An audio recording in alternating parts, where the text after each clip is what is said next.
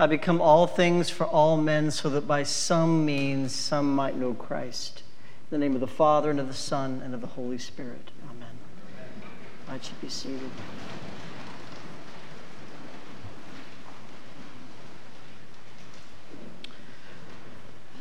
When I was younger, I, I, I wrote songs. And I think I wrote songs primarily as a way of therapy. And there was just a moment there, 28, 29 years old. I had met some people who were singer songwriters for a living. And I was watching what they do, and I had this idea that maybe I should, I should go for it, I should take my shot. And so I approached my wife and I said, um, you know, thinking about quitting my job and becoming a, a singer songwriter, why are you laughing? And she said, I don't want to tell you no, I want to tell you blank no. because there's no annuity, there's no dental, there's no, you know, you get the picture. Um, but over those years in, in crafting songs, every once in a while, uh, you get what Tom Petty described as you don't write a song, you're given a song. And one of the lyrics that, uh, that has, rose, has risen off the page for me over the years was this I've learned to speak out of both sides of my mouth. It makes me weak, makes me think I can maintain a fragile peace. Because blessed are you when you try. And I just always loved that line. Thought about singing it this morning in the podium, but I it was, you know, anyway. Be true to yourself. Don't change who you are to accommodate other people. This is a commonly known and held wisdom. And at the center of it is this idea of integrity. Be who you are. Be true to who you are. If I tell you one thing about something that we're discussing, and then I move over to another group of people and I say something else, isn't this a form of lying? Really? Right? Except maybe it's even more insidious. It's uh, misleading people with the sense of who you are when you talk to them. It's what you might call a meta lie.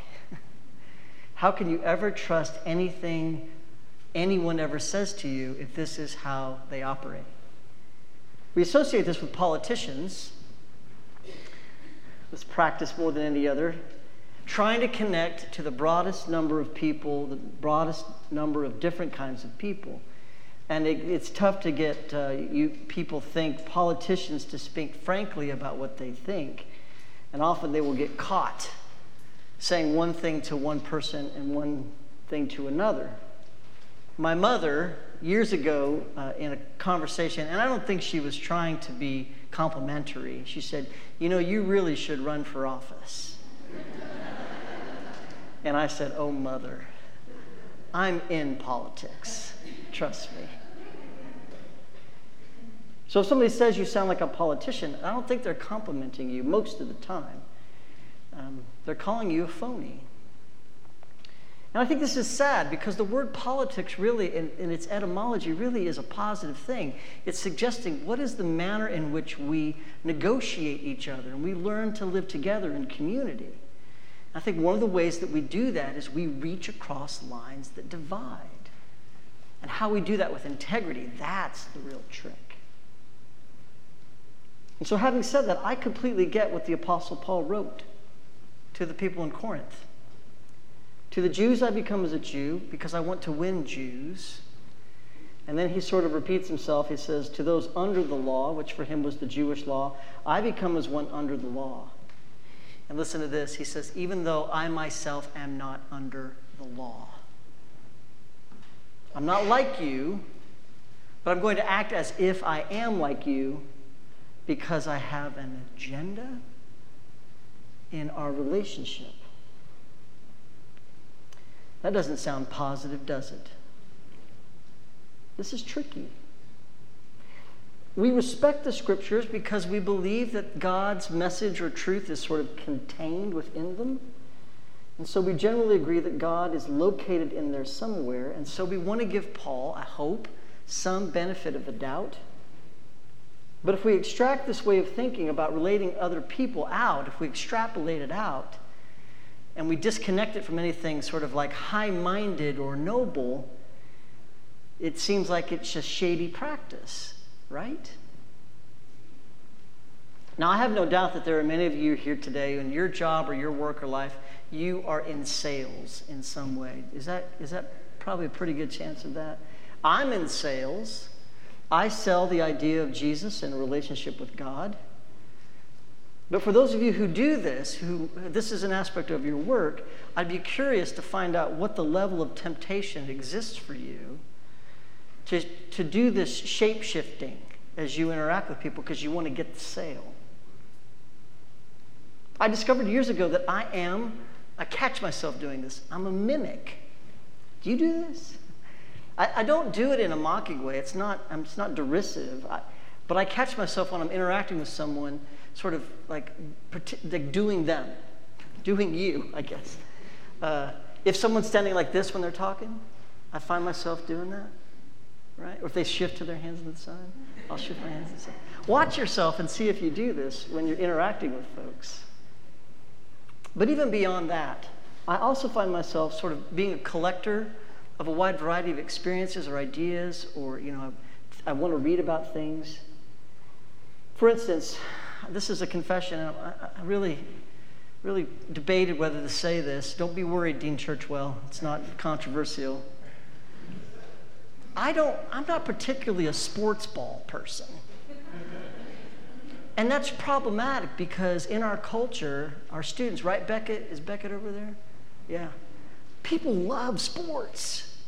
And so I try, I recorded on my DVR to watch ESPN because I want to know all the things. Here's the other confession I'm really excited about the Super Bowl because of Taylor Swift. like, it's all the, you know, it's like a little bit of a mini drama. That's not really like good sportsman, you know, thinking. I become a sports fan because I want to connect. And somewhere for me, I want to connect because I want people to maybe have the chance of opening up a conversation about how God or Jesus can actually be um, meaningful to that person.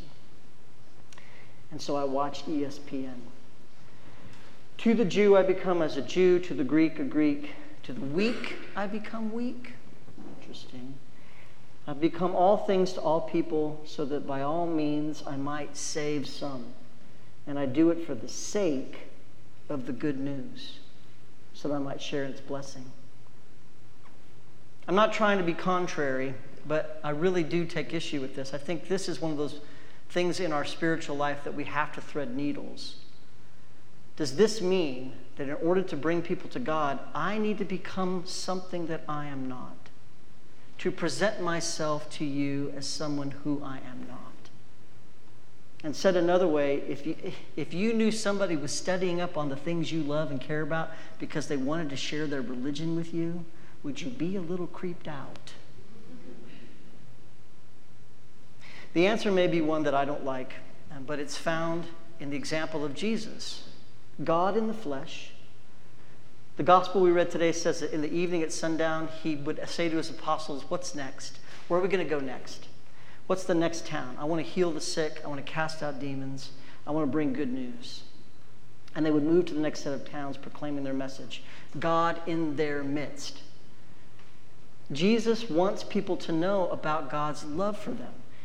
He wanted us, us to know this so badly that he altered himself. He became something that he was not. In the book of Philippians, where Paul is writing from jail, he says, Do nothing from selfish ambition or conceit, but in humility regard others as better than yourselves let each of you look not to your own interests, but to the interests of others. Let the same mind be in you that was in Christ Jesus. And then he breaks out into song lyrics. He says this For though he was in the form of God, he did not regard equality with God as something to be exploited, but he emptied himself and taking on the form of a slave, being born in human likeness, and being found in human form he humbled himself and became obedient even to the point of death, even death on a cross.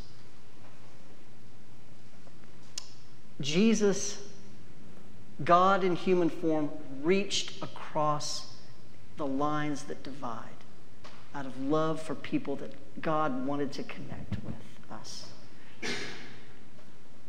I hope we want people to be interested in the good news that Jesus brings. It's partly why we like seeing different kinds of people in our community. We want that. Right? Children for those who have children, youth for those who have youth. You know, you know the drill. Young adults, etc. Father Everett uh, Lees from Christ Church Tulsa uh, recently conveyed a story about a visitor who visited his church. They're a really dynamic church growing like ours.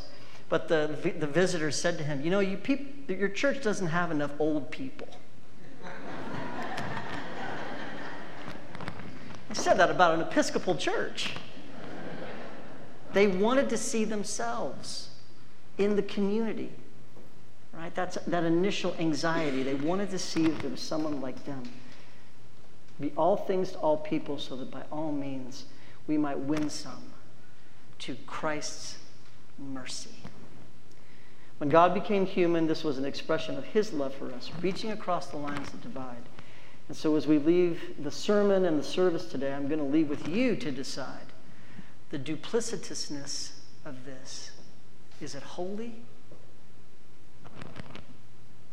In the name of the Father, and of the Son, and of the Holy Spirit.